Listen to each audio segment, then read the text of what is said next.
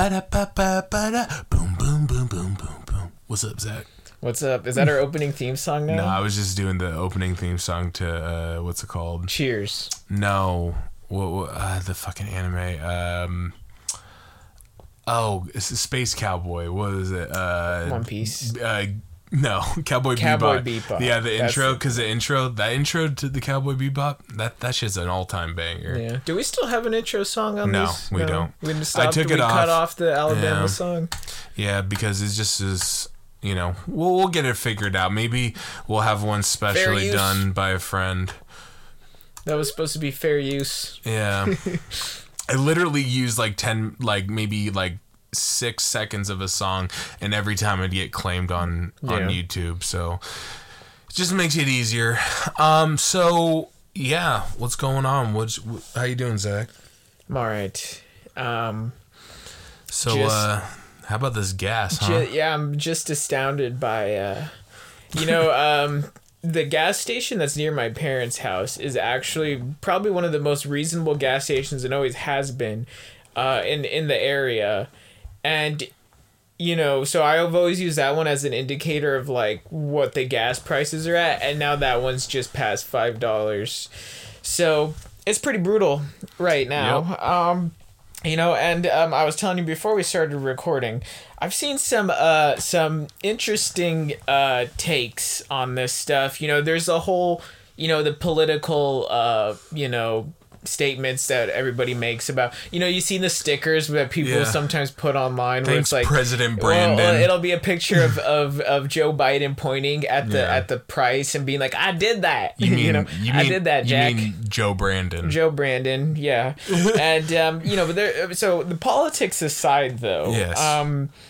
I've been seeing this sentiment repeated a little bit more online and in different ways, but it's essentially people saying things along the lines of, oh yeah, the gas prices are high, but I gotta ignore them because what the fuck am I supposed to do about it?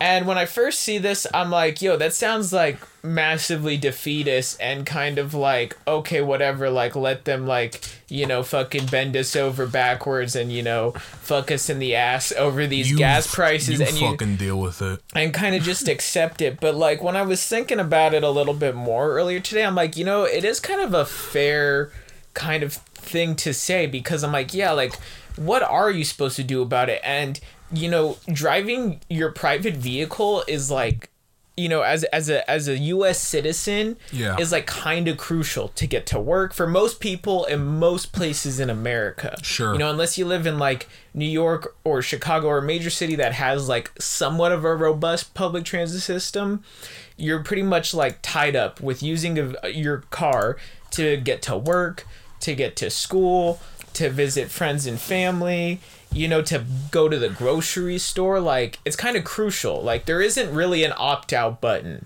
of using a car. I mean, it's, gas is just like, it's a necessity of life. That's why, like, you always see when there's like a hurricane, like you always see like those videos of people like, we're stocking up on gas. Yeah. It's because, people are terrified of the prospect of living without gas. Yeah. If you remember in the early pandemic during like the surge to go buy products in mass, like gas was one of them, especially there was like a little bit of like a gas price crisis in like, for some pipeline had got hacked or something. The Colonial pipeline. It was a ransomware attack. Over in some of those states on the southeast coast, like people were like rushing and like putting gas in like grocery, like plastic bags, filling up like plastic trash bags with gas. Yeah.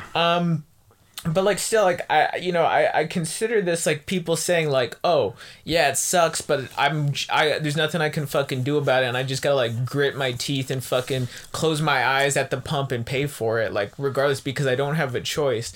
And like I'm like, yeah, but like that feels kind of to me, it kind of feels a little bit like I said, defeatist or just kind of like hopeless, because like, shrug my shoulders and say, whatever, don't have a choice. And like, I understand that too, because it's like, I wouldn't be here right now if I didn't use my car to get over here, Sure. So it is kind of like crucial to have a vehicle, and you need gas for that, unless you got a fucking Tesla or something. But You know, and I'm like, what? So it does kind of like lead me to this question, like, other than just saying like, oh, well, like I've seen some people say, oh, it'll fix itself in time. Just bear the storm kind of, and it'll fix itself in time. But like, also, what if it doesn't? Like, what if these oil companies like kind of realize that they have this like unbridled power over the public and that nobody can do anything about it, and they can charge gas at whatever fucking price they please, and people are still gonna buy it because they have to, because they don't have a choice. There's, like I said, there's no opt out really. If you want to participate in fucking, you know, life essentially in America, you know, you got to drive your car sometimes, you know. So I'm like, so, and I'm like, you know, like the first idea that comes to mind is like, what, do we all stage a boycott? But I don't think, how are you going to convince everybody to stop driving? Like, you know, so organize that. I'm looking up here. It's saying that, because I know I heard about this. There was a proposition, I think, that got passed a while ago that added some tax onto gas. Yeah. And it says here in this. No, I don't want to hear Gavin Newsom. It says here that basically it's 51 cents per gallon is the tax. Who's taxing them? California. The state of California. But this is like a nation. This is a global issue. Sure, but I'm just talking about us because, you know, we live in California. Yeah. You know, that also plays a factor in it. And you know, where's those tax dollars going? I don't know. Let's see.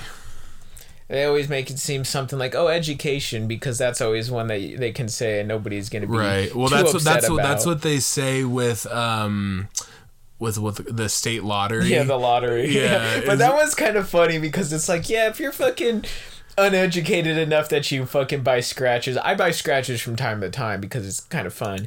But like, yeah, they're like, if you're buying scratchers, oh, fuckload, maybe you didn't spend enough time in school. You dropped out of school a little too early.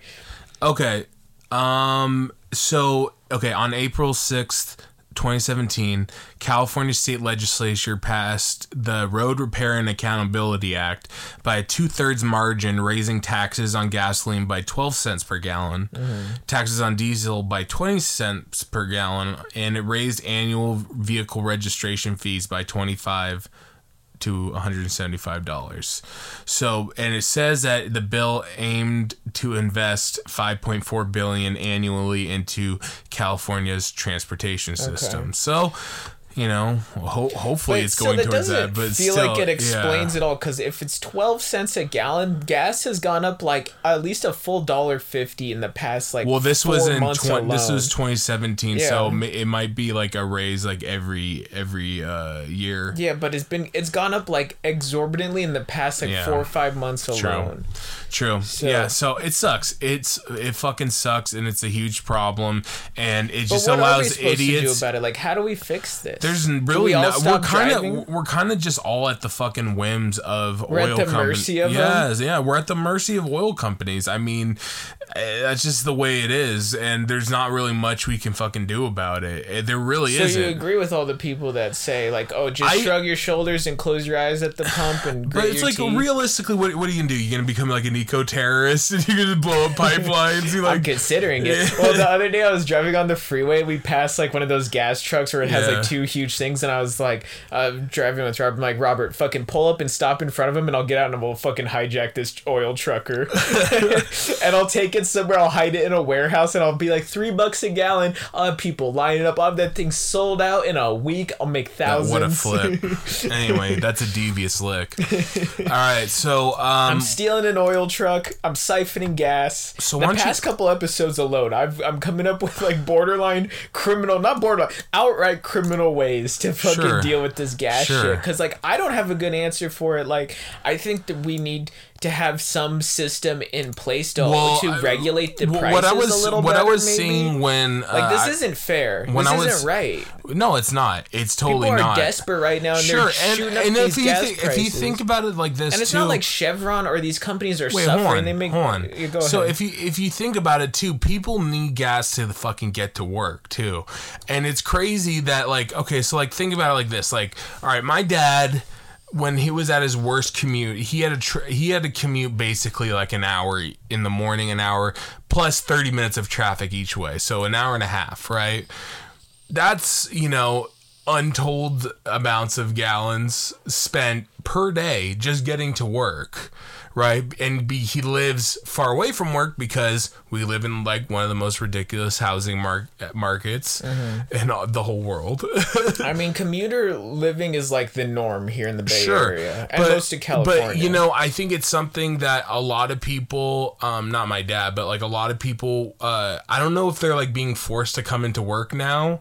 I don't know if people are still staying at home. If people are still staying at home, then I guess it's not like the biggest problem for them. For them, but like, but for they people, still got to drive to like visit friends and family to get groceries. No, it's fucked up. But there's like, I don't like having a defeatist attitude and just being like, oh well, there's nothing we can do. But like, what are you gonna do? And but what I want you to do. Me personally? Yeah. Okay. What I want you to do is tell me about my boy Hank. Hank? Okay, yeah. I have an update here about Hank the Tank. So this story gained a lot of popularity after we talked about it 2 weeks ago or so. Not because of us. No, I know. Clearly not. Unless all three of our listeners just blew this story out of the water and we're posting it everywhere. So, no, but not because of us. This story, I heard it on other things too whatnot. But there's been a little bit of an update with Hank since then. Basically, the local California Fish and Wildlife game in South Lake Tahoe, they have exonerated Hank because they got DNA evidence revealing that Hank is not the only bear committing these crimes. Because like I said, he was responsible for something like 25 plus break-ins. Not all of them they found. Not one bear can do all that crime. Is Hank that there's a few other bears that have all for the same reason realized that food. It's an easy way to get food to go into people's houses. You know that there's a few bears that are committing this type of highway robbery. On the homes. So Hank is essentially, they've announced that Hank will not be euthanized if he's captured, but will instead be tagged and tracked and hopefully relocated and rehabilitated so that they can end Hank's addiction to human food, pizza, and whatever that he's eating. But also the Lake Tahoe police were pretty flustered by the popularity of this story because they received like a fucking tsunami of calls and tips and questions about Hank and what they were doing. Hank's life matters. From around the country. And they had to like come out after they made this announcement that they found that there's more than one bear involved. It's not just Hank. CSI had to get involved. And that Hank has been, will not be euthanized. But they had to come out and say, please fucking stop calling us about Hank. We have other things that we need to attend to, and getting like swamped with calls and messages about Hank is like kind of holding up our department a little bit. So what's up? Is Hank getting put to death? No. I said he's not. They've announced he will not be euthanized, and that they're gonna attempt to capture him and then tag him and release him back out where they can relocate him and hopefully rehabilitate Hank to end his addiction to cheese pizza and burgers and tacos and whatever the fuck else Hank eats, Honey Nut Cheerios. Well, shouts out to Hank. Shouts out to Hank. Live strong, my brother. Hank carries on, and he's been no death sentence for Hank. Good. No death sentence. Good. I was really worried. So what's up? You said you had another update? Yeah, this is just a small one because, like we were saying before we started recording, finding interesting stories to talk about right now is kind of difficult because everything's just, war. Swamped with, Ukraine, Russia. That's the main headline right now. But, and I was thinking it's funny that, before this happened, the previous month before this stuff really broke out, what was dominating the headlines was that trucker convoy in Canada. And there's a little bit of an update on that. Yeah. So, the truckers. Tell me about them.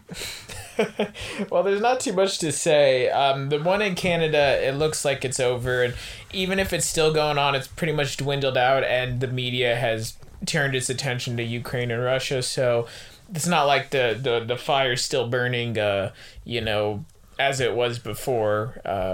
But apparently, the U.S. Some people in the U.S. were inspired by this trucker convoy. And they tried to do a U.S. version of it where they start... It's called the People's Convoy. It was called the People's Convoy. Spoiler alert, it's already ended.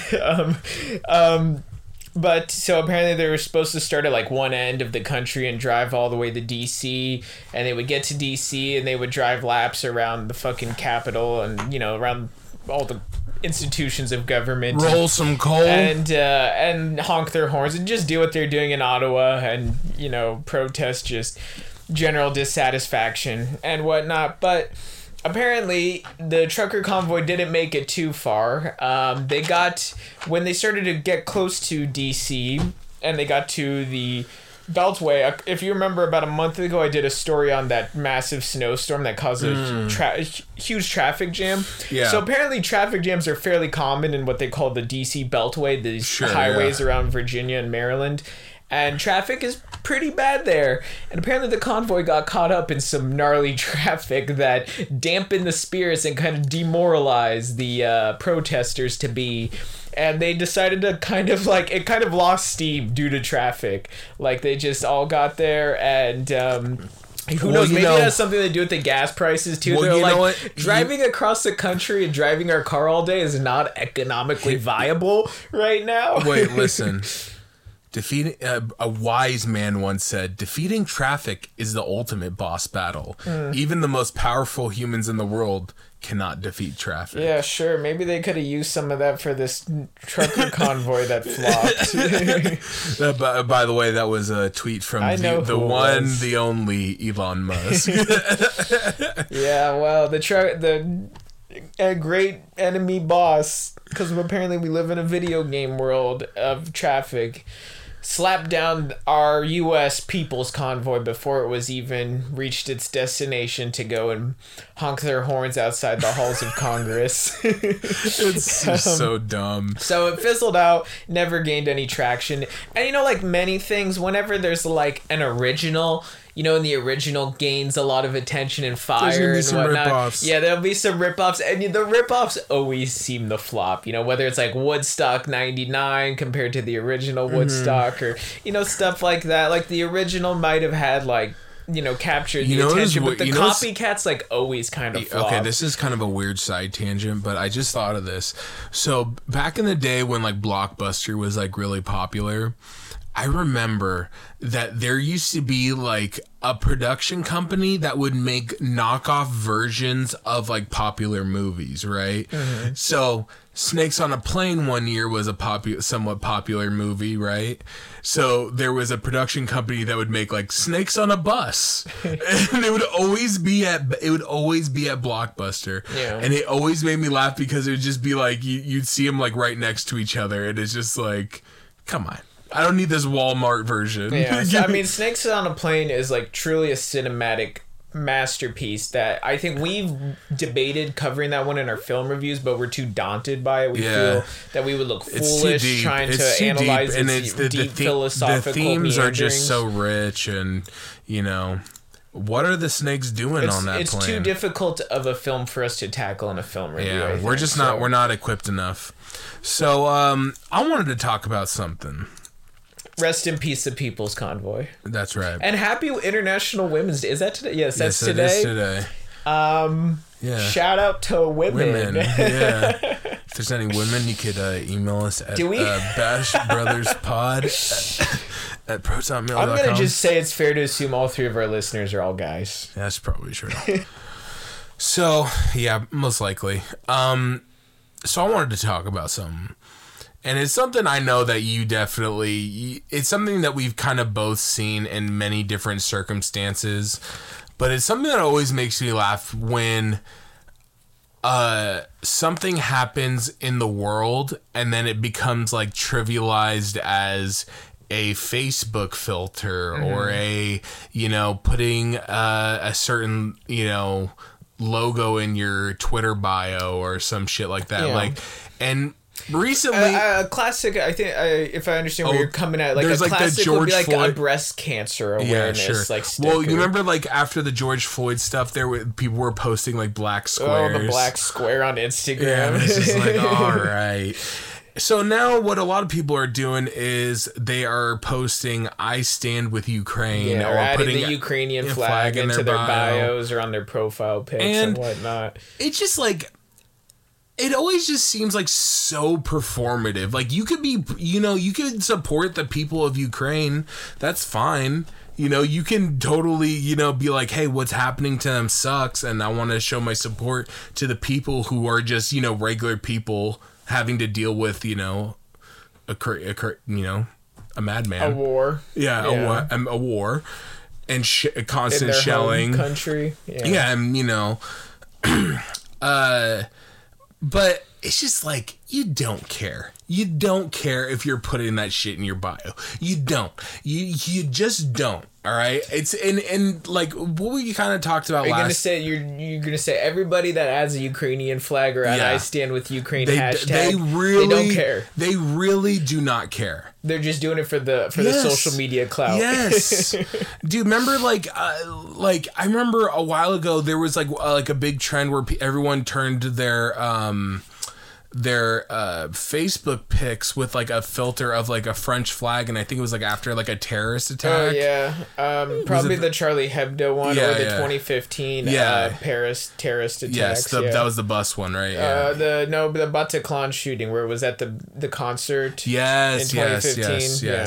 So, you know, like, and it's just like, your timeline, whether it be, you know, like people with blue check marks or just people that you know, it's all filled with people who are just like, yeah, you know, I stand with, you know, Slava Ukraine, you know, like and it's like, bro, you don't care. Yeah, I mean, literally never thought about Ukraine until now. You brought up something similar as like, you know, during the Pride Month. I think we did a recording during Pride Month with all the companies going like, yeah, they pinkwash everything. Yeah, putting the rainbow flag up on all their logos and stuff, and you know, it's just like we've railed against like performative politics before, if you want to call it politics, whatever, but like performance, you know, social performance for like, you know, what I guess is a good and just cause, but like it kind of like you're putting it in your bio because you want to look like someone who's, first off, in the know of what's going on at this situation,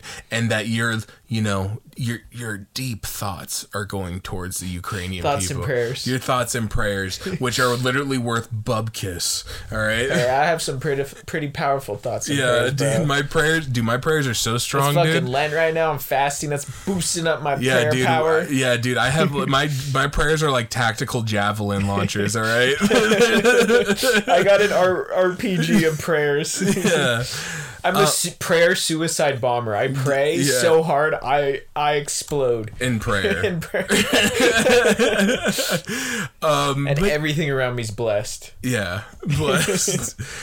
So yeah, you know, and look, we're kind of just joking, but like the thing is that like this shit is just always just so lame. Like whenever there's like something that reaches like a cultural zeitgeist, it becomes like a meme. Almost like it becomes like, you know, not in a meme in like a funny way, but like a trend. I mean, in like a trend sort of way, like, you know, it's like trendy to, you know, be repping the Ukrainian flag right now. Yeah, exactly. Yeah. And it's like, you know, like I think back to like the movie Don't Look Up, right? Is this our shame on you segment? Are we shaming everybody across the board? No,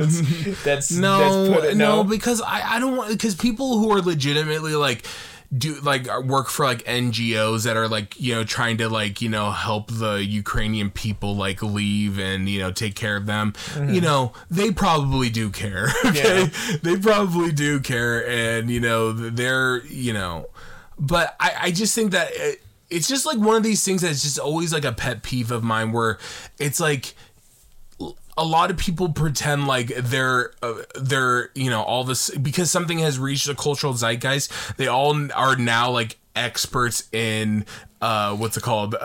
Global like geopolitics, foreign policy, and like, you know, the reality is, if you understand the situation going on there at all, it's a very complicated situation. It's fucked up what Putin's doing, but it's like it's not a black and white, you know what I mean, like type of thing. We discussed this pretty in nauseum like on our last recording, but you know, it's essentially Russia's doing what America's done globally. globally with their military might globally. Russia's just doing the same thing. It's just now hitting closer to home because we're not doing it in a country that's on the peripheral. They're doing it in a country that's closer to the core. Yeah. You know, of the West. You know what's funny though is did you see that Russia was like trying to use the WMD excuse, like which was like, you know, our excuse of getting into Iraq. They're like, yeah, bro, I think they have WMDs. Well, they actually, I think they do. Or no, Ukraine denuclearized. Yeah, well, you know, the reason a lot of people forget this, Obama was awarded the Nobel Peace Prize for aiding in nuclear deproliferation, and a big country he went to help denuclearize and get rid of a lot of their leftover arms was Ukraine, leftover obviously from the Soviet Union. They used Ukraine as like a storage ground for a lot of nuclear arms. If they still had their nukes, I don't know if Russia would be attacking like this. Yeah, well. And it's like... It's you got to remember with the nuke, there's two components. There's the nuclear payload, but then there's also... I mean, it is right next door. The nuclear fallout, yeah. Well, no. How you get it to its target is also a big problem. Like, that's why North Korea and Iran can spend all their days, like, you know, cooking up, you know, refining uranium. But, like, at the end of the day, what are they going to do with it? It's like try and catapult it into America. But, I mean, Ukraine is right next door to Russia. It can't be that hard to launch something. But you know what's... Why would they do that, though? Like, launching a nuclear missile would be horrible for all parties involved in the whole world. So, like, I think that should be off the table from the start. And you know, the fact that people are right now... This is one of the most concerning things to me about this, is people freaking out about nuclear war. Like, that shouldn't even be something that's on the table. I see, like, every once in a while when I catch, like, a clip from, like, mainstream media, like, about this. Like, I saw one, it was like that Morning Joe guy, and he was like, what did he say? I don't know who Morning Joe is, but... Joe Scarborough. He's on MSNBC. Okay. And he was like, you know, I think we should call their bluff. I don't think they'll shoot a nuke. And it's like, yo, what the fuck? Like, and then you saw like... you really want to roll the dice with that? Yeah, and you saw like Lindsey Graham, he like doubled down on being like, someone should assassinate Putin. And it's like, and that's another thing that I've been hearing talk about. It's like other people like, oh, someone should like assassinate Putin. I'm like... Sneak into his bedroom at night and slip him a dagger. Yeah. Like that movie we watched, Macbeth. Yeah, but here's the thing, is that okay? You see how like crazy, like the instability in Russia now. Imagine the instability. I mean, it's going to happen at some point. Putin's not going to live forever, right? Mm-hmm. But when Putin is out of power, whenever that happens, it's going to be a crazy, like, breakdown of Russia. Like, well, the country is controlled still by oligarchs, so I think the power will fall to the oligarchs to decide. Yeah, most likely. I mean, he's just part of the oligarchs, you know? True. But he likes having this mystique around him, you know? Yeah. He likes having this, like, yeah, you know, I ride a bear shirtless. Isn't it funny how, like, Putin was just kind of this strange international character, you know, riding the horse shirtless, hunting bears in Russia, and, like, kind of being, like, this strong man who's kind of humorous to now. He's done like, he was always kind of a heel, but now he's gone like full heel turn. Yeah, he was always kind of a heel. Well, now we can talk about geopolitics because we've established that wrestling. Yeah, wrestling. Everything is wrestling. Putin can't drop kayfabe. No, Putin can't drop kayfabe. No, and he's like, and look, he keeps on talking about his red line, but the red line is really whatever. It's in his eye of, you know, it's whatever he thinks that his red line is. Mm-hmm. You know what I mean? And I saw recently, like today, there was this whole deal with like Poland getting jets, and because Poland wanted to send their old airfare to Ukraine, but then they wanted a promise from the U.S. that they would, you know, restock them with planes, and the U.S. is like, no, Jack. No, we ain't doing that. We ain't Joe doing Biden that, Jack. With his aviators on. We ain't doing that, Jack. I got my prop plane here, Jack, and I'm gonna. I like to keep it in my backyard. Go look at it. I still don't have a good Joe Biden impression down. You just gotta have it go around, Jack. Listen here, fat. Dude, yours is a little better because I start to dwindle into like sounding like George W. with the Texas twang a little bit. Dude, that was just a major side note, but my favorite moment My favorite Joe Biden moment is when he did the listen here fat, or like the like, let's do push-ups, me and you, huh? And like he, like Joe Biden like sees himself as like an old school tough guy, and like that's why I wish I know they haven't been like... Yeah, that's Joe Biden's kayfabe, that he's like a labor rep, kind of. But you know what? I really wish that his handlers would let him out and speak more and just let him fly off the handle and just be like, hey, listen here, Jack! Yeah, I want unhinged Joe Biden, too. And, yeah, I just really think it would be funny. We'd have more memorable moments. Well, have you seen all the people that love to turn everything? Look, we were talking about this with the oil thing. I have to say, part of the job of the U.S. president is to take the heat, even if it isn't their fault. So I wanted to say this with the oil thing and people blaming Joe Biden.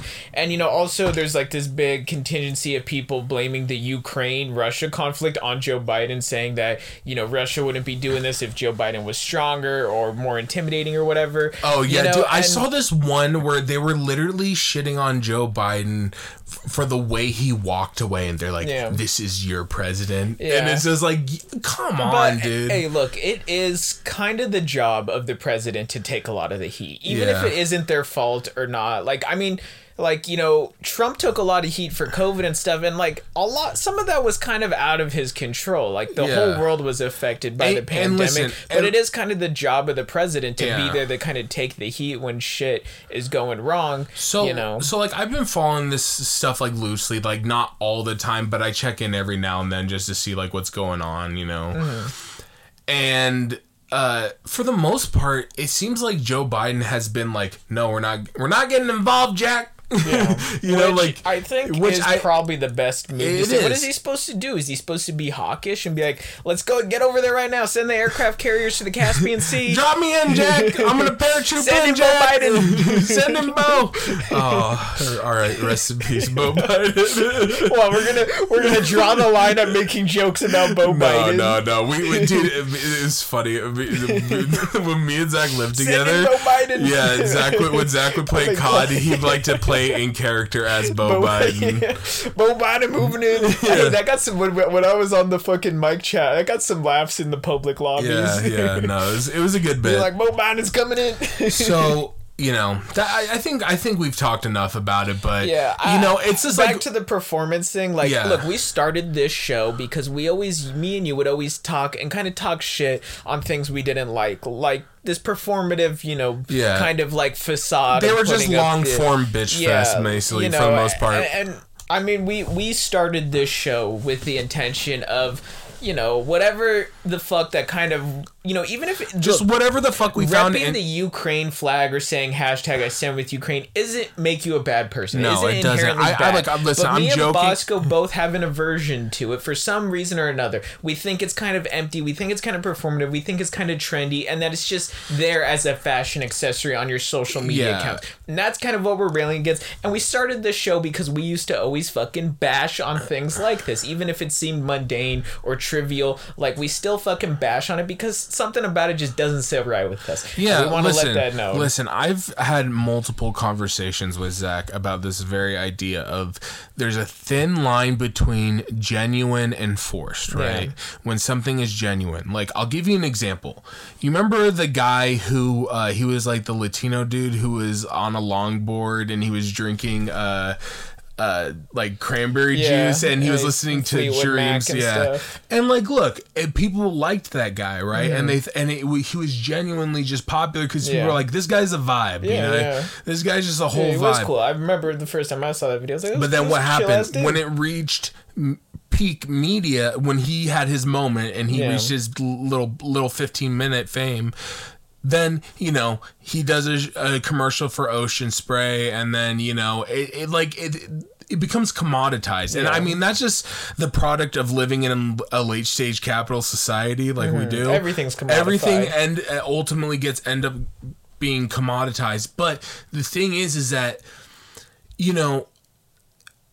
I I don't want to dismiss it, because if people care, people care. And, you know, that's ultimately a good thing. I want people to care more than wanting to, like, be bloodthirsty and all. But the only problem I have with a lot of these people that are supporting Ukraine, they kind of are repeating, like, the same rhetoric, like, pre-going into Iraq. You know what I mean? Mm-hmm.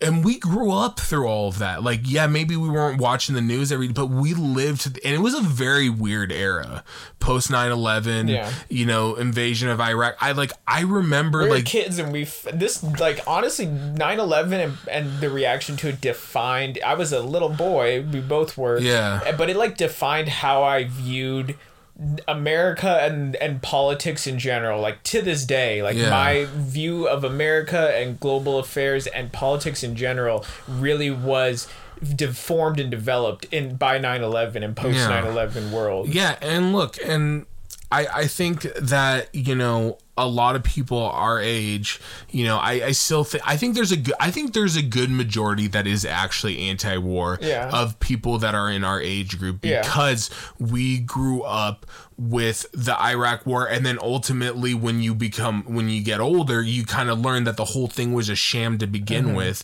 And we just unnecessarily just shelled the fuck out of a, Middle Eastern country because we felt like it, you know? So excuse us for being wary about something that kind of has a ring of wartime propaganda to it. Or just being rah, rah, USA, the West is the best. Fuck the other guy. Okay. So wait. We're just wary of that because of the world we grew up in seeing. And I mean, do you know how much fucking anti-Arabic hate there was against just Arabs and Muslims in the United States post 9/11? It was crazy. Yeah. It's crazy. And I just think that we all just need to be wary. But the one thing that we can... I mean, the storyline's great for the U.S. Public. You got an underdog going up against a boogeyman to Americans, a boogeyman. But here's ultimately the thing at the end of the day. And this kind of ties into just another short little thing we were talking about. But you always can support the people. Because the people are just average people like me and you, and they're living their life, and they're, we have a privilege. People are dying. Yeah, we can't forget that. That's important to know. People are dying. Are fucking dying, and people died in Iraq and Syria and Yemen and still and around the world, due to conflicts that America supports or has been involved. I mean, you can also look to with something you talked about before, but any socialist leaning Latin American country and all the shit we did there too. Yeah. We are because of the role America plays in society, we feel like, people also start to feel we're the people that solves the world's problems. And it's world police. Yeah.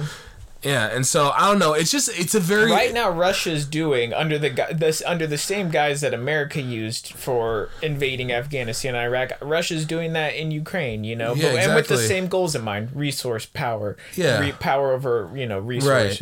Right. So just, I. And people are dying there because of Russia's actions in the same way, both soldiers on both sides and civilians in Ukraine. True. And then here's the other thing, too, that we kind of wanted to mention before we move on to a non-Russia Ukraine topic.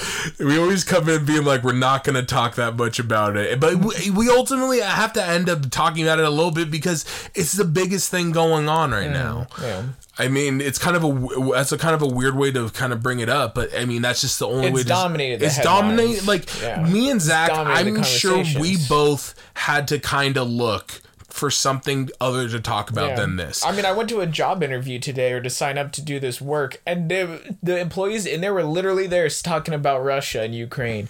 And I was like, my God, everywhere I go. Yeah, no. So hear people on the streets talking about everything. So there's also been this anti-Russian stuff drummed up again, but it's kind of been taken out on the people. Like, some can even say, like, the sanctions that are imposed, a lot of them are going to affect, like, the everyday people, right? Like, there were popular Twitch streamers in Russia that, you know... Yeah, I know there's a lot of streamers out of Russia. There's a lot of popular streamers, and, like, all of a sudden now, because, I forget what it was called, is like, Swift? The Swift banking... Because that was cut off, like, they literally can't even get paid. Like, like all this shit, like, at the end of the day, like, yeah, we get a couple oligarchs, we take their, you know, their yachts, or, like, the guy that owned, was it Chelsea? He was like, Ibrahimovic, I think was his name. A Russian guy. It's like Roman something like that. Yeah. The owner of Chelsea. And soccer team. Yeah, he sold it because he was also like kind of like a big friend of Putin. Isn't all the reaction to a lot of it dances in the realm of like ridiculousness? Okay. Like I told you about how he's a Russian Israeli billionaire, Roman Abramovich. Roman Abramovich. Yes. Okay, sorry.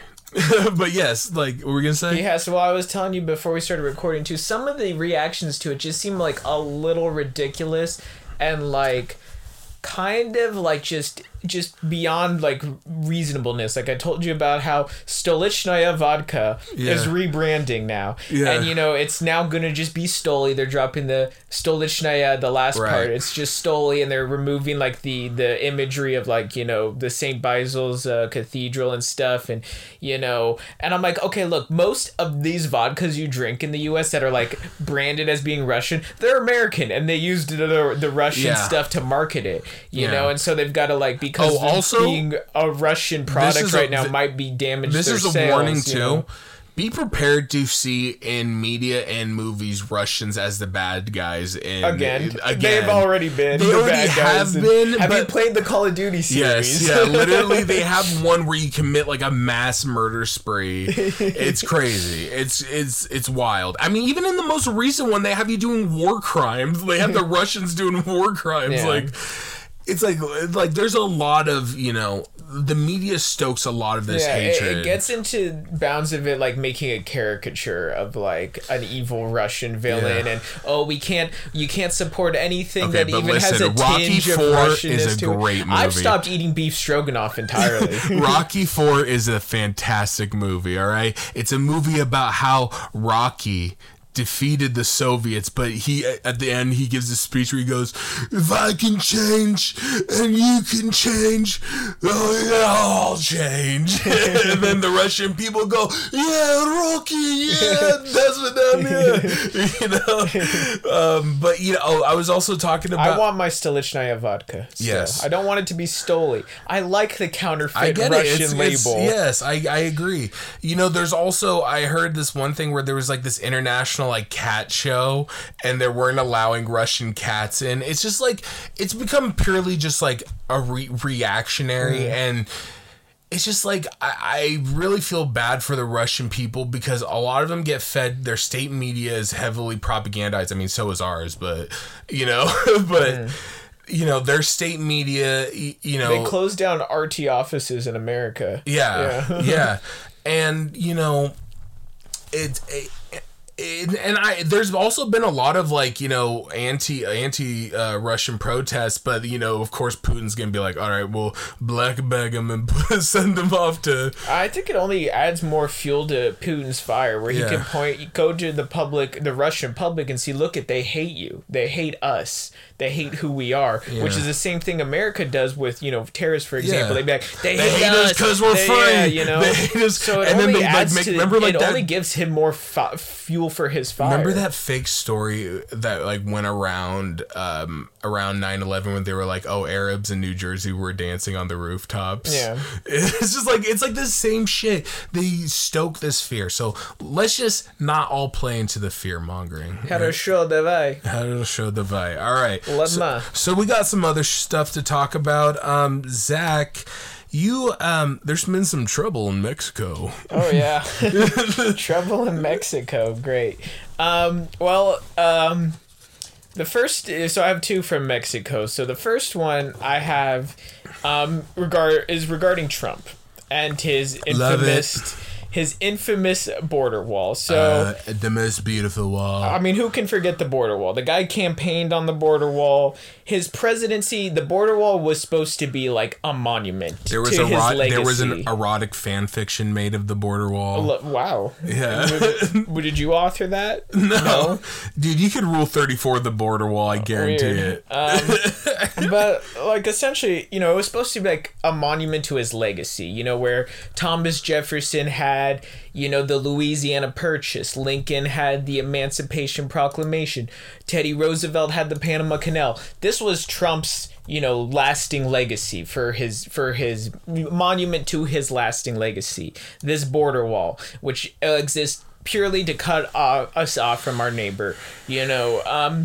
But it seems like the border wall might not stand the test of time, so to speak, because since Trump's began commissioning its because it had already existed, the Bush administration had started building it. Obama's administration, I believe, added to it some of it. But you know, Trump commissioned nearly 500 miles starting in about 2019. Fence was built. If you remember, Trump called it the quote big beautiful wall and touted it as the Rolls-Royce of barriers.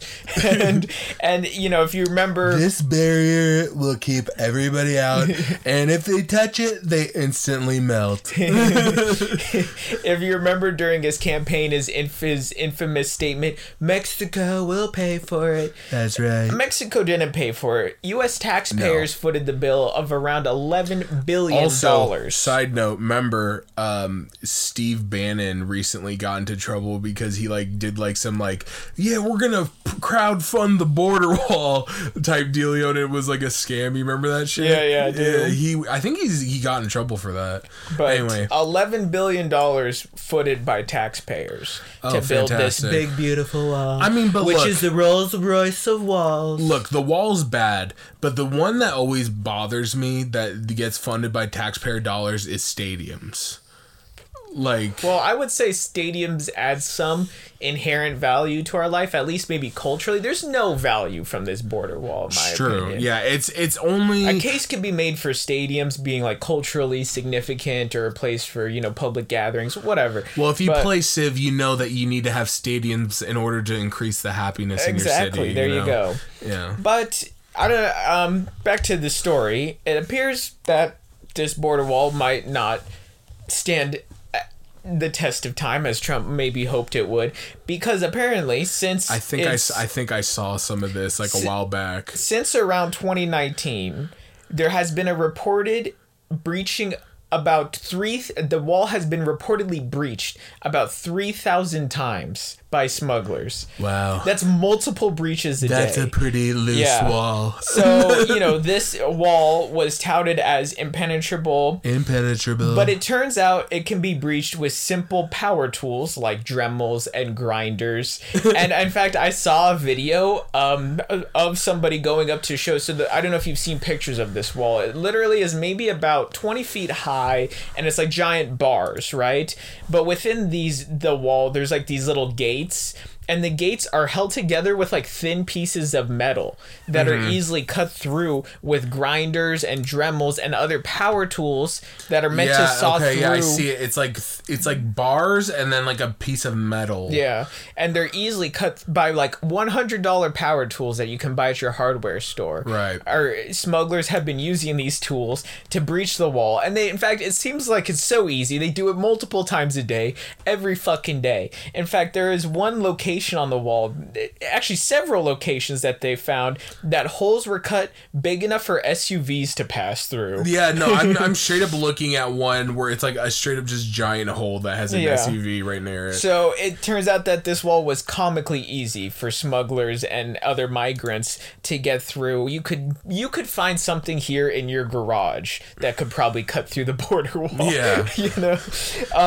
In fact, so the total number of breaches is about 3,272, and in 2021, it was reported that about $2.6 million alone, tax dollars, have been spent in repairs and maintenance for this border wall. So it turns out that Trump's ultimate grant, he campaigned on this border wall. Yeah. You know, this was like a major selling point of his presidency. Build the wall was like a chant. Build that wall. Yeah.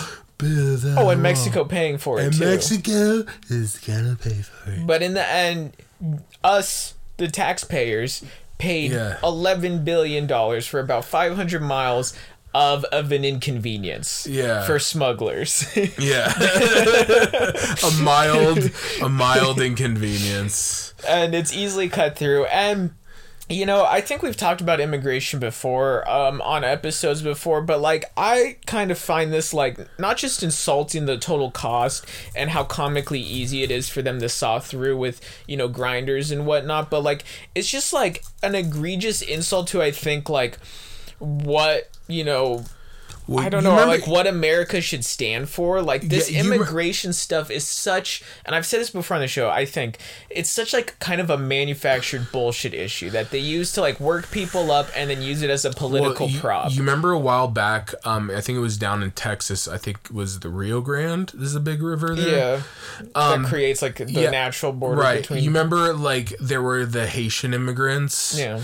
And they were, like, being, like, straight up, like, whipped with horse reins. We also covered this on an episode. Yeah, like, you know, like, the treatment of immigrants in America is really inhuman, especially, like, in the wake. And it's a bipartisan thing. Obama deported a shit ton of people.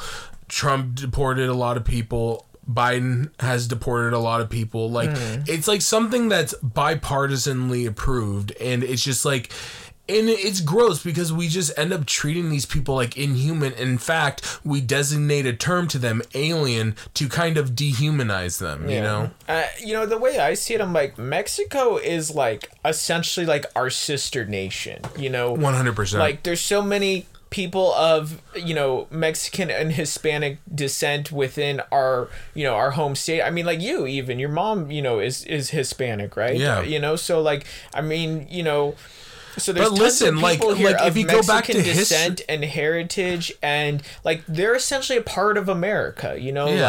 Like, you know, like, we can look at it as, like, oh, it's another country sending over their worst types. Well, literally, we took over parts of Mexico that are... now the United States. Yeah. I mean, look, I'm not one of those people who's going to, you know, be weird about it and sit here and say we're on, you know, occupied land or something. No. Like, regardless, like, it's not something we should be, like, fighting against. It's something we should be cooperating. We shouldn't be fighting the Mexican people. We should be cooperating with them because, like, that's our neighboring country, and those are, like, our sister nation. Okay, essentially, but they're part of America. I know it's not the same, but, like, you know, Europe also has a lot of these problems with Arab and Muslim refugees, like, you know, Syrians and shit like that coming into Europe, and the treatment of them has not been super fantastic. Yeah, no, I mean, like, no, the issue is not exclusive to America, but, like, I'm talking about this through the lens of what I see here, you know, and I don't know, it just feels like just a manufactured issue. Like, you're fighting the rising tide too, I think, when you try and hinder, like, natural human migration and fighting immigration. Like, you're fighting a rising tide. You're fighting a losing fight. Tell me, when has, like, a wall in history, other than, like, the Great Wall of China, like, when is a wall that's meant to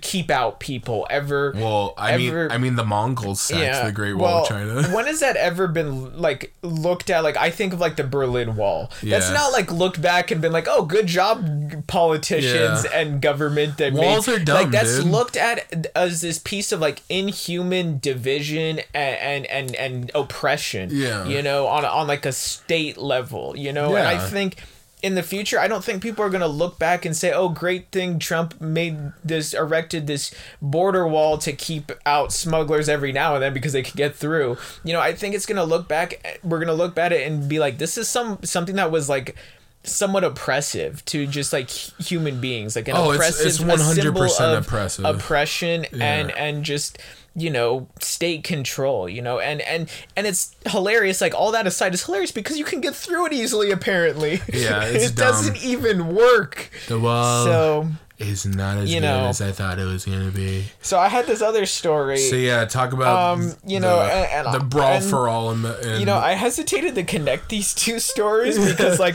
I'm talking about, a lot of people that might be in favor or support a border wall, might kind of believe what Trump said, that, a lot of, Mexico sending us their worst, and might, look at Mexico as like a country with like more violent people or, whatever. So I don't want to make with these two stories, I was kind of hesitant because I don't want to make a connection and say Mexico's a country we should... I don't want to make any implications here before I get into this one. To be fair, it was kind of big news. It was trending on Twitter. Yeah. Oh my God. This is the reason I'm talking about this is because there is some fucking nasty takes. Yeah. Also wild takes on Twitter. So basically, I was Saturday in Mexico in the state of Querétaro, I think that's how you say it. Querétaro. Mm-hmm. A soccer game in the main Mexican soccer league, Liga MX, was taking place between Querétaro FC and the reigning champs, Atlas FC, who hail from Guadalajara. And during the soccer match, the Querétaro fans got unruly and a massive brawl broke out in which they began fighting the Atlas FC visiting fans. And tons of videos were posted, when stuff happens, right? Videos and whatnot are posted on social media, especially on Twitter. The original reports, and when I first saw this, said 17 people were dead. It does not appear 17 people. It does not appear that 17 people died. The most recent reports I've seen say about 26 people injured, and several of them have been injured critically. I struggled to find any number of deaths, but I don't think that original reported number of 17 dead when I first saw this is true. But in the videos are pretty brutal. You can see people attacking each other with steel chairs like it's a wrestling match. Oh my God, it's a steel chair, the lack of humanity. Metal bars were being used to attack people. You saw men unconscious respectfully. You saw men unconscious laying on the ground, being, repeatedly kicked in the head and having their clothes stripped off and whatnot. So the game began around the 26th minute of the game. So early on in the game, the fighting and the brawling start. It's essentially a riot, began to break out. The referees called the game off. Most of the players from the teams fled into the locker rooms, but some of the home team players from Querétaro stayed and tried to calm the crowd down, being we're the home team, maybe they'll listen to us, we're who they're cheering for. So they attempted to try and turn to the crowd, didn't work. To no avail. They're pleading with the crowd, didn't work. And the fans ended up storming the field and continued to violently attack each other. The goal nets were torn down, and the brawl spilled out of the stadium and into the streets. And the videos, like I said, were pretty brutal. You would just seeing some guy walking with his shirt off and another guy run up and slam a folding chair on his head, straight up WWE shit. Just come in and be well, boom. Yeah, no. While you were talking, I was looking up some of the clips. It looks pretty chaotic. Yeah. But let's also, I think this is also ties to something that we talked about last week about this mass PTSD after COVID. Yeah. I think that a lot of people, are kind of this is we're all kind of coming back now to the regular stuff, and shit's just more amplified where there might have been fights before, but Well, one thing I saw said that that fights at Mexican soccer games are not uncommon. Right. That they're passionate fans and let's be honest. And shit happens in games. Yeah, there was just in San Jose there was a brawl at a Sharks game that was in the news. Well, let's also talk about hooliganism in Europe is also pretty violent. Yeah, I mean it's just sports fans kind of get unruly. Remember fucking if Boston wins a championship, they fucking riot. Dude, Philly always goes the hardest. Remember Philly was the one where the guy ate the horse shit What? Yeah. We're after the Eagles won the Super Bowl. There was a guy went and ate some horse shit to celebrate. Yeah, he's like, "We won! I'm gonna eat this piece of horse. This piece of horse shit." Yeah, dude. Wow. Yeah. Well, anyway. I mean, like, look, sports fans are gonna do what they do. You know, they're passionate. Let's just say, maybe a little bored, and you know, some of them, that's all they got going for them. Whatever. I'm not gonna judge, but even though I am right now, but you know. So, did anybody die or no?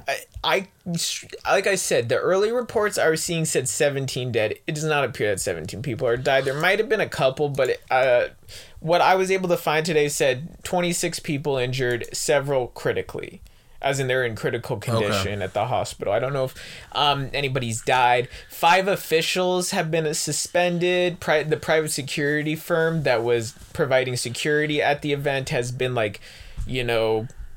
disbarred, for lack of a better word. Like, they're no longer allowed to be employed as a private security firm. All the games the days after and possibly still now have been postponed throughout the Mexican La Liga, and even the president of the La Liga in Mexico addressed this and said, okay, so we've seen fights and brawls erupt at games before, and he suggested opting. This is kind of where things get a little, I don't know about going this far. He suggested adopting biometrics and facial recognition systems at stadiums in order to identify troublemakers and keep them from attending future games. Minority Report. Yeah.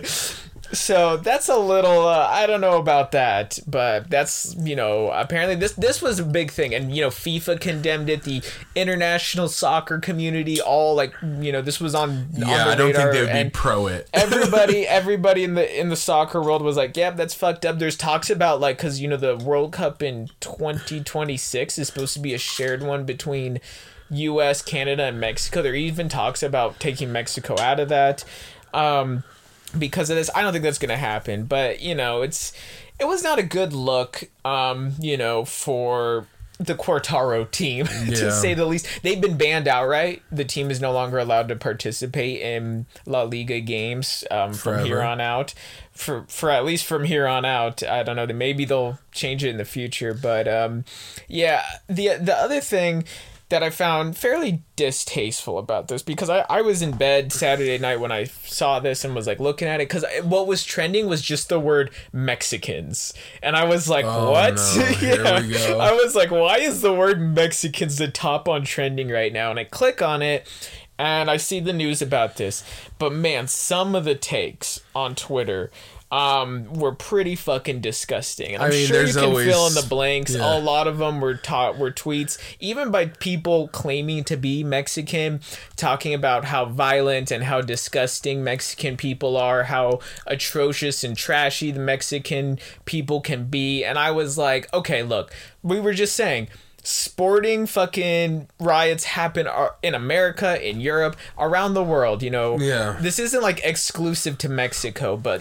because of the videos were pretty shocking, I think people just had these kind of gross, racially based, reactions to it, where they're just kind of using it as an excuse to kind of hate on Mexico and to be racist.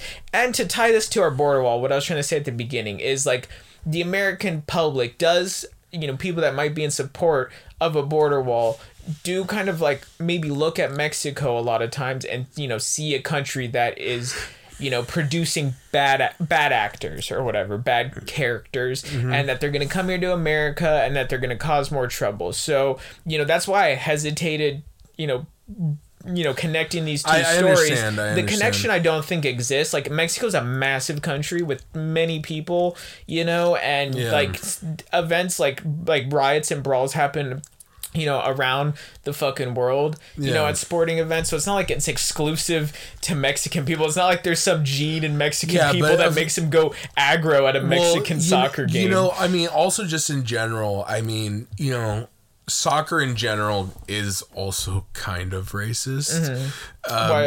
It's a sport. A sport is not inherently racist. Well, the people who I mean, some of the fans, I mean, you know... They're not racist in football where they... Kaepernick was ousted from the league. No. Or baseball that was segregated for years. True. You mean racism exists? Is that what you're trying to say? Yeah, racism exists? I guess so. It's very profound, okay? I think I might be the first one to say it. I mean, look, I know what you're saying. Like, there has been plenty of documented incidences of what racism I was thinking of in soccer, but, like, that happened in all sports. It's not exclusive to soccer. True. I think it's just there's been some incidents that were a little bit more recent than maybe, you know. It's just the takes I see here on Twitter that, you know, I don't even know if these were soccer fans necessarily. It's people that were just seeing it. And, you know, there was some, like, detractors being like, I knew this trending. When I saw Mexicans trending, I knew it wasn't going to be good. Like, I knew that they were going to be talking shit, and people were kind of coming out there, and I felt bad for some of these people saying, like, I saw Mexicans trending, I knew it wasn't going to be good, and I just want to say that these videos do not represent us. And I kind of felt bad for them. I'm like, they're there reading these tweets and these comments of people talking about how horrible Mexicans can be, and they're Mexican themselves, and they're like, hey, that's not all of us, this doesn't represent us, and it doesn't, you know. And it's not right that something like, you can't control what people say online, but it is fucked up that something like this happens and people use it as an excuse to, you know, sling mud at an entire group of people, or just, you know, using it as an excuse to be racist. You know, and, exactly, you know, and it's just like, you know, they go like, see, this is what I'm talking about. You know, it's just gross, and, you know, I feel sorry for Mex. It's tough. You know, I mean, you know, this does not justify a border wall. No, it doesn't. But I think there is some people in the American public, white people, that might look at this and be like, oh, see, Mexico is like a shithole country, as Trump said, and we should keep those people out, you know? So that's why, like I said at the beginning, I was hesitant about connecting these two stories, but I think it's, you know, important to still have the conversation and say, like, okay, yeah, fucked up shit happens there. You know, it's a desperate country. It's a rough and tumble country, Mexico. Yeah. Same way Russia is. You know, it's more impoverished than the U.S. It's more rough and tumble. It's more rural. It's less developed. You know, and so there's just a little bit more chaos. There's less access to education and stuff. Yeah. There's just a bit more chaos over there. It doesn't make the people. Yeah, it doesn't make the people any worse or better than anybody else in the world, you know? Yeah. I actually have something personal to connect this to. Okay. So several years ago, you'll remember because you were there, although incapacitated. In the summer of 2013, we held a party at our friend AJ's house. You know, a raging house party. His parents were out of town. They were traveling in Germany or wherever, and the party was popping. There was a good amount of people there. At least I want to say 50 to 100 people in a small suburban home. Yeah. Raging, having a good time. It was a fun party until about 12:30 at night, when a couple guys start physically fighting with each other. One was thrown into a wall. The party goes into disarray. A mini riot kind of broke out here. Because I'm passed out. I'm passed out drunk in the bathroom. Just, you know. That's your claim to fame here. Yeah. Well, I actually I was more involved in this because a huge mob of people, a mini riot broke out here. And a huge mob of people stormed outside and were demanding that guy, who the other participant in the fight, and his cohorts come out and to face their, you know, their comeuppance and fight this guy on the street, you know. And, you know, both parties in this case were Mexican guys, you know, Americans, but, you know, Mexican heritage, you know. And so anyways, you know, they fucking were out there. They yelled at us. They attacked some of our friends physically. And even as, you know, I think they realized the police were coming, because there was a mob of people on the street throwing bottles, rocks at the house, attacking people, you know. So eventually they disperse, right? And I'm outside and I'm upset because our good time, which we were hosting a party mainly for our friends. You know, it was fun that it got like so big, but we were there to have a good time with our friends. It was partially my fault too, because I posted it on some groups of being like, "Hey, here's an open party. Come in." It doesn't, even though the people we know on both sides were both people that we knew who invited both parties. It wasn't random people off the streets. We know who invited both. And in fact, one of the guys who I talked to in this moment. So I'm outside. And I'm upset because our party's been ruined. Some of my friends have been attacked. There's windows broken, glass shattered on the driveway. The house has been vandalized. Big ass hole in the wall. Yeah, big ass hole in the wall. And I'm upset. And I'm out there and I'm like, what the fuck is wrong with these people? And, you know, I'm young at the time. I'm like 18, 19 at the time. So I'm a little upset. And I began kind of like saying some shitty things, you know. I wasn't like, I've never been a racist, but I was saying things like, dude, why the fuck did we invite people like that? You know, I'm making implications, right? I'm not outright being a Klansman. I'm not forming a Klan rally in the front of the house, but I'm pissed. I'm pissed. I'm upset. And I'm saying things in the heat of the moment. And this guy turns to me and he says something to me that I remember to this day, because it was very wise. I believe it was Richard Nagai or an older guy that invited some of these people that knew them, that knew the group that started the fight. It was an older guy, you know, a few years older than me at the time. And he was like, look, a lot of people have live a desperate life day to day. They're unhappy. They go to work and they have a shitty job and they're etching out like a meager existence. You know, they're struggling every day to get by financially. They have a tough time at home with their family. They, you know, maybe they have bills piling up. Maybe they have cases they're battling and you know, jobs that are working them to the bone, you know, for little pay. And he's like, people are upset in their day-to-day life. People are struggling. Yeah. And he's like, people come to events like parties or concerts or sports events, to unwind. And he's like, sometimes we come here for an outlet, and sometimes the liquor and a mix of just your day-to-day stress kind of creates this perfect storm, and you kind of just unleash, and people can't control themselves. Right. And in this cathartic, you know, outburst, it kind of turns into like a violent situation, because those people are carrying a lot of anger with them from their personal situations. They're all exploited workers under a capitalist society. Their situations put them in, make them pissed off day to day. They hold that in every day, so they're not having outbursts during their daily life. And then they kind of come here and they kind of let this place be, you know, a place to for an outlet for their rage and anger. And he's like, you know, instead of, you know, and that was about basically the gist of what he said, but I actually really took what he said there to heart, and I've remembered those words since. And I'm like, you know, instead of like making it a case of being like, if you just kind of step back a little bit and take a look at it from other people's perspectives, like instead of just being angry and pointing the finger and being like, they're horrible people and they're pieces of shit and fuck them and I hate them, you know, it's better to like take a step back and realize like, hey, people live struggling lives day to day, and we come to these events, whether it's parties or sporting events or concerts, it's not excusing it, but it's like giving a reason for why. I'm not excusing it anything, but it did help me kind of like rationalize it, put it into perspective and rationalize it a little bit better. And so that's you know, like, and look, even though like I would have a kind of a problem with, you know, the shit like that being uttered, I understand in the heat of the moment things were different, but you know, that's probably one of my favorite things is growth. Is when people, you know, maybe have a bad outlook or a bad view, and then they kind of get confronted by it, and then you kind of have like a self-realization, like, oh yeah, like I shouldn't, you know, I should look at this differently. Yeah. You know? Yeah, and, you know, so I've just remembered that guy's words, and every time I see situations like this brawl at this soccer game and kind of people turning it into a shit-slinging episode of being like, those people suck and I hate them, I remember that guy's words of being like, look, people are upset sometimes, you know, and sometimes we come to things like this for an outlet, and sometimes our emotions get the better of us, right, and we let loose a little too hard, and it gets ugly. You know, it doesn't make them any worse. It doesn't make you any better than them, or them any worse than the normal human beings out there.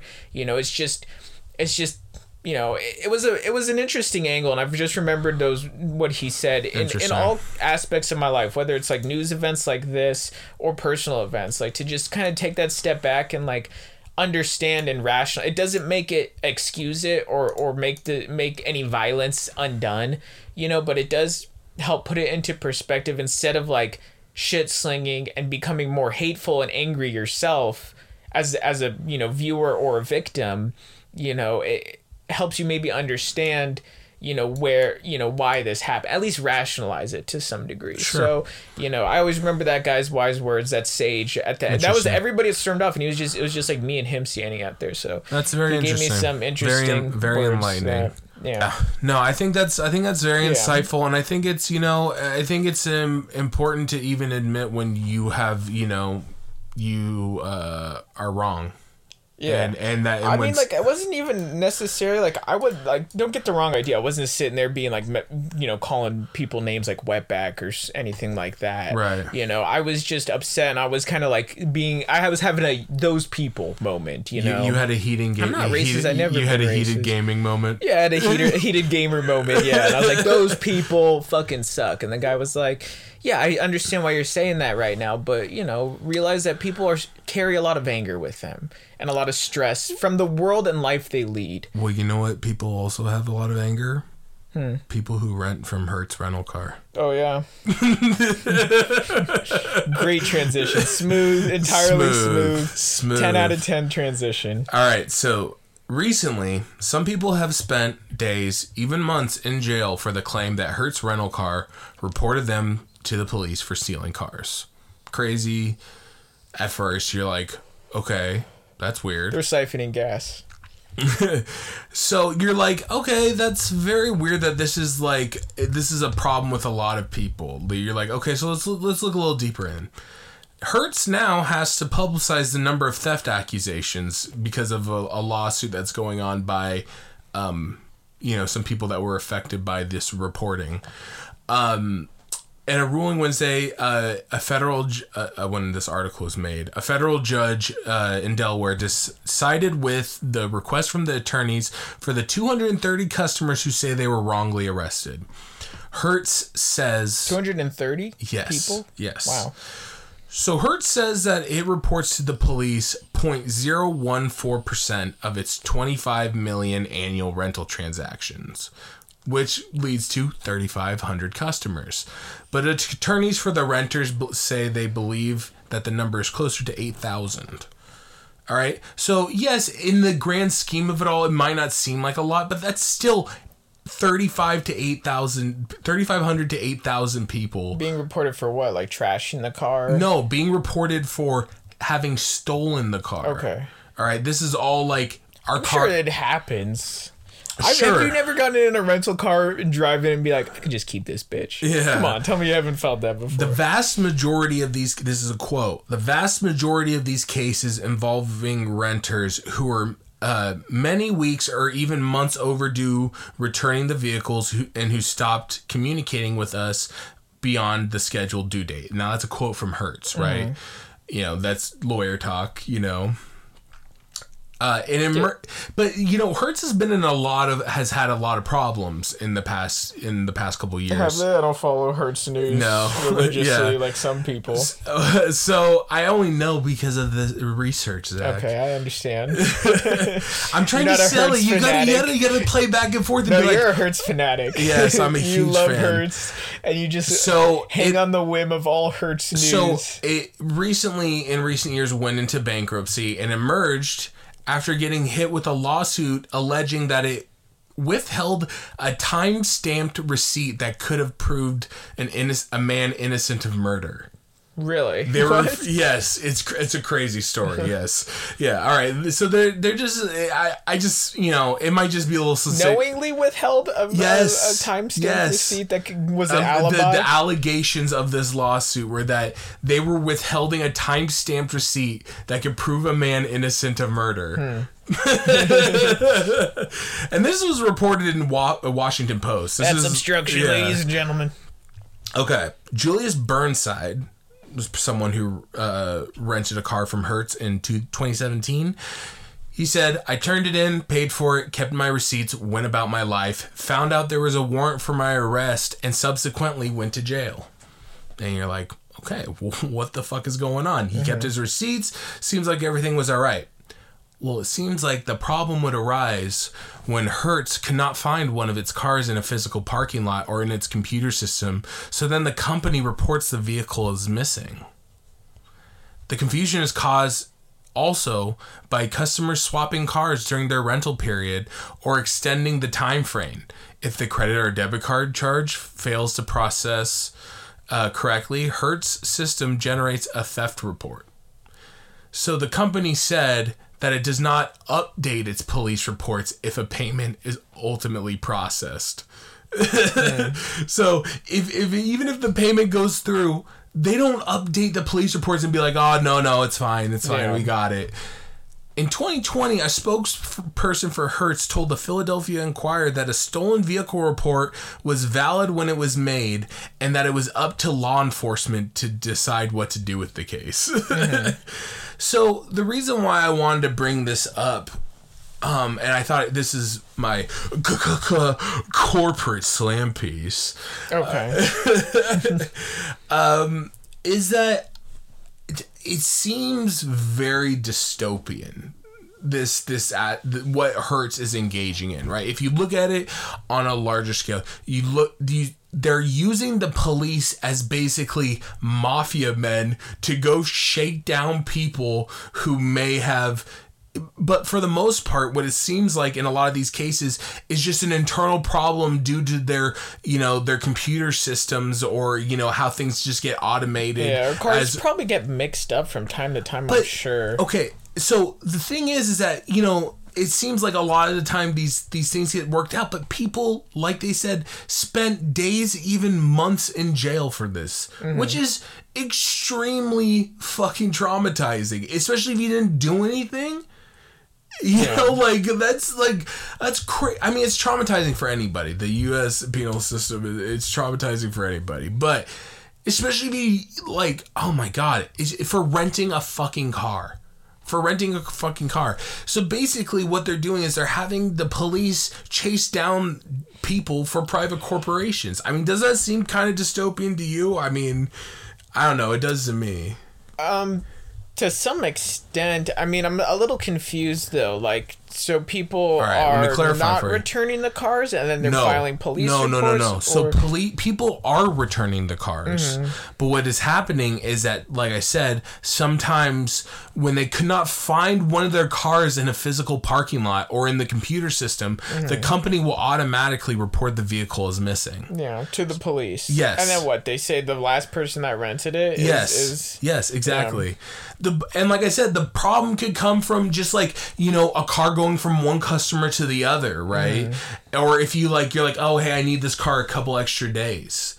They could, because of their faulty system, it led to, at least in this... I see. So a customer asked for an extension on a rental car, let's say, and then the Hertz reps gives them the okay, but then they don't update it in their system, so then it comes up as missing. So that's just one of the ways. Another way could just be that they couldn't find the car, so they're just like, oh, well, it's stolen. But they could have just, it could have just been employee negligence. Yeah, or a car went to the wrong, Hertz lot or whatever. It should have been at another one.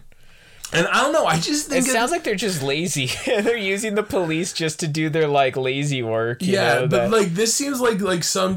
I don't know. It just seems crazy that people ultimately had to pay for a crime that they didn't even commit. It was just a company's negligence of the way that they operate as a company and their the systems they use to conduct their business. Yeah, it's crazy. And the fact that the company itself said that they do not update police reports even when a car is found or if the payment ultimately processes. So who's found these reports on behalf of Hertz? Is it a lot manager? I think so. Wouldn't it be in the hands of let's say a lot manager to update those reports? Yes, but but the company says itself that they don't even bother in doing that. They don't even bother in updating the police report and being like, yes, it would ultimately come down to like a lot manager being like, hey, I thought, you know, our system automatically filed a police report saying that our car was stolen, it was misplaced, blah blah blah, this, that, yeah, please don't arrest this person. Yeah. But it's the fact that like the company just doesn't care, that they're kind of just, yeah, you know, taking advantage, yeah, of a system that over polices people, you know, the American criminal justice system. And you're using it as, like, your company's, like, you know, strongmen. You know what I mean? Like, yeah. You know, they're your cell swords. I guess I get where you're coming from, but I don't know. I don't know if I see the police necessarily as, like, mercenaries for Hertz here, but, like, it just seems they're being negligent, and they're filing, like, police reports. This is just like, gross negligence. Like, it's gross negligence. That's ultimately what this is. They're a little bit, like, frivolous with their, yeah, police reporting, yeah, and then, like, not, you know, not following up on them either. What I think this is I think it's an automated process, yeah, right? So when something, you know, happens in their automated processes, that if a car gets reported as missing, then it automatically files a police report, like a bot system. Yeah. That's what I think that what is going on. Yeah, if that's the case, that system probably needs an overhaul then. Yeah. You know? I mean, that's crazy. Or that should maybe be something done by a person, like double check before they decide to file that police report. Like, they should have the manager of the Hertz lot, like, verify that the car is in fact missing, like, yeah, follow up with the last customer that, you know, had the vehicle, call and make sure, like, they didn't get an extension or whatever before having, like, if it is an automated system, like, that seems like just lazy, you know, when it seems like a lot of laziness. So either it's either an automated system that's doing a lot of this, or it's just gross negligence from upper management. Yeah, and they're like, I mean? Like, they can't find a car one day, and they're like, oh, shrug the shoulders, you know, let's follow. Yeah, yeah, or like I said, or it could be just that the computer does it on its own. Yeah, and it's just, and like I said, there was an incident where this had happened, and they straight up told the police, it's up to you what you want to do with this situation. Like, you know, like, it was valid when the claim was made, mm-hmm, was their excuse. Yeah.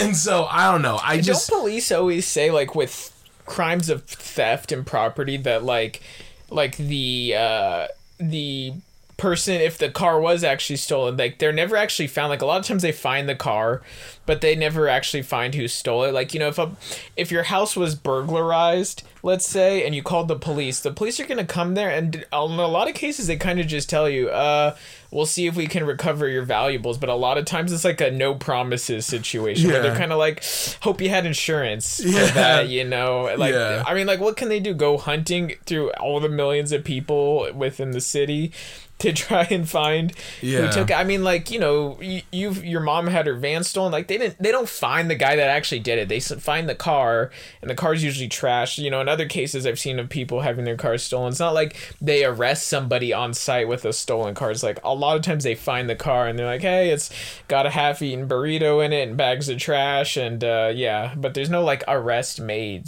on a lot of those cases, you know what, yeah, I mean? Yeah, no, totally.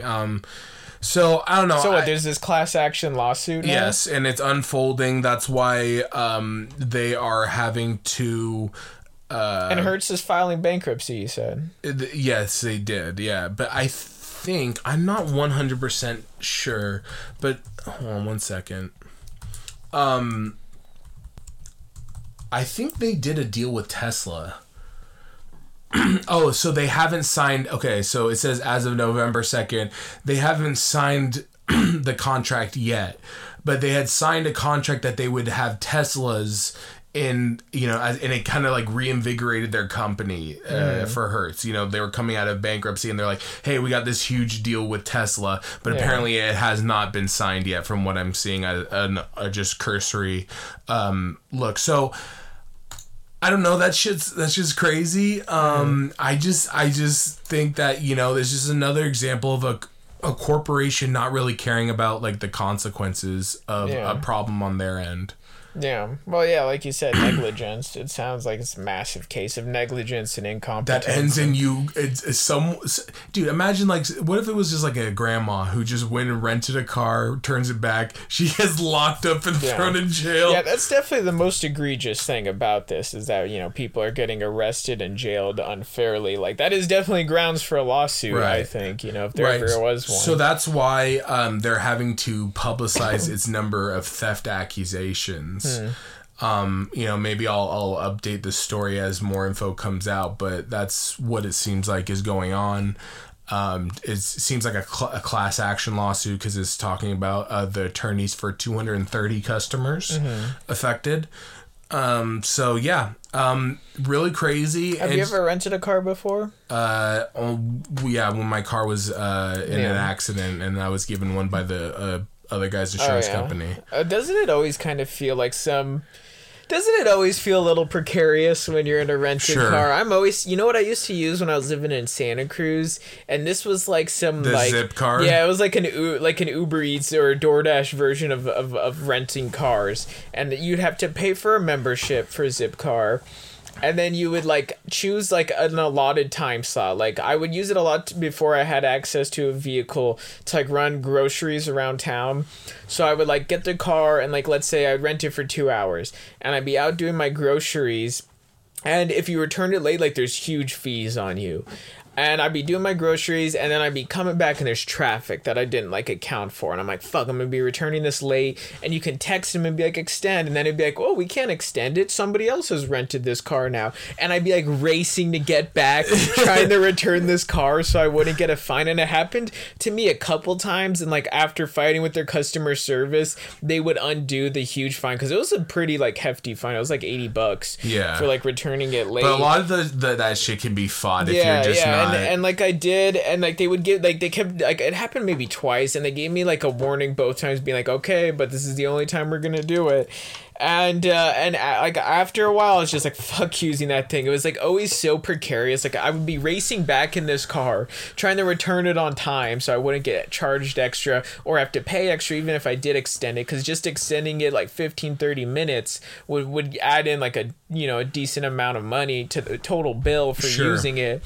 So I'd be like racing back in this fucking car that, like, you know, I'm like already renting. If you do any damage to it, you get in a huge fucking fine. Stick scenario. Yeah, like, and then a lot of times you were supposed to refill it in some cases, and they're like, oh, if it's less than quarter of a tank, like, please refill it. And I'd be like racing back to return, and then look down and see that it's like right at a quarter, and I'm like, sorry, next guy. The next guy's getting this car, he's gonna get in and have to fill it up. And it did happen to me a couple of times where I'd rent a car, get in, and I'm like, oh shit, there needs to put gas in this thing, you know. And they gave you a gas card and everything so that you didn't have to pay for the gas, but. I don't know, still, like, I used it several times, but after a while, I'm like, fucking this, every time I'm using this, I'm always so fucking stressed and sketched out that they're going to fine me for some shit, or something's going to happen and I'm going to be responsible, or, like, even, like, the next guy that gets the car is going to fuck it up, and then they're going to possibly blame me, or what have you. So I was always so fucking sketched out using that Zipcar service, but, you know...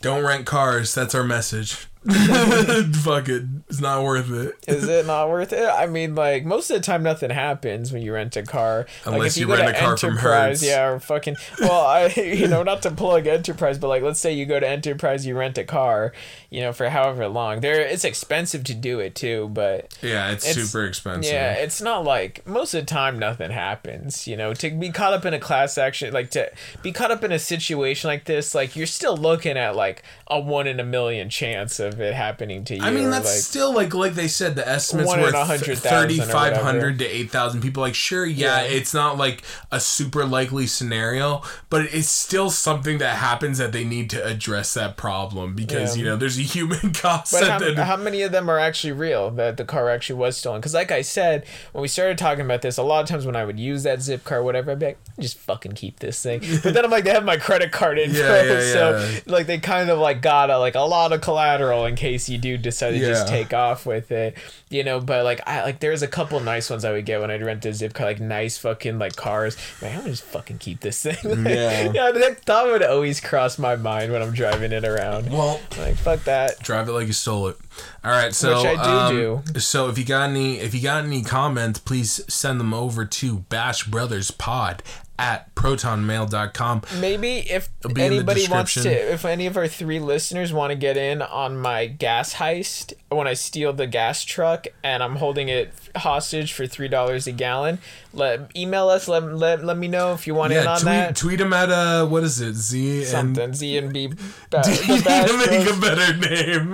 Fucking, it's just Z and B the Bash Bros or the That's pretty much what it is. Okay. Yeah. So be in the description and stay dangerous out there.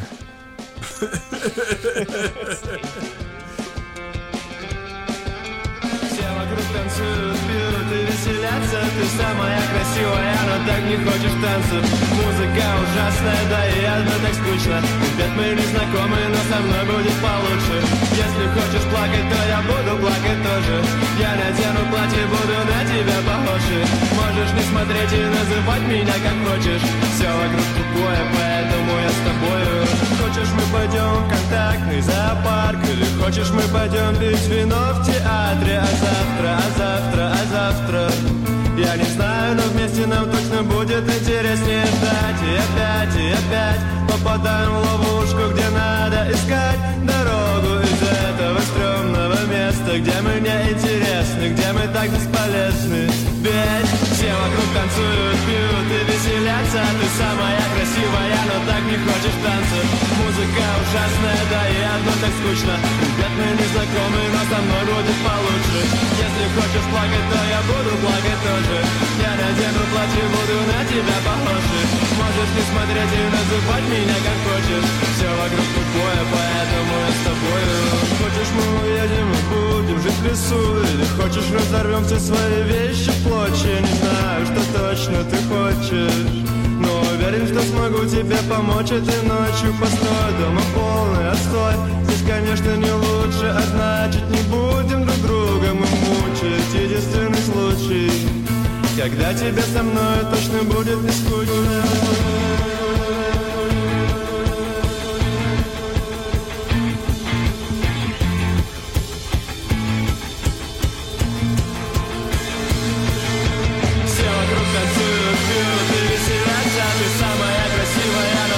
Хочешь танцы, музыка ужасная, да и одно так скучно. Ребят, мы не знакомы, но со мной будет получше. Если хочешь плакать, то я буду плакать тоже. Я надену платье, буду на тебя похожа. Можешь не смотреть и называть меня как хочешь. Все вокруг тупое, поэтому я с тобою.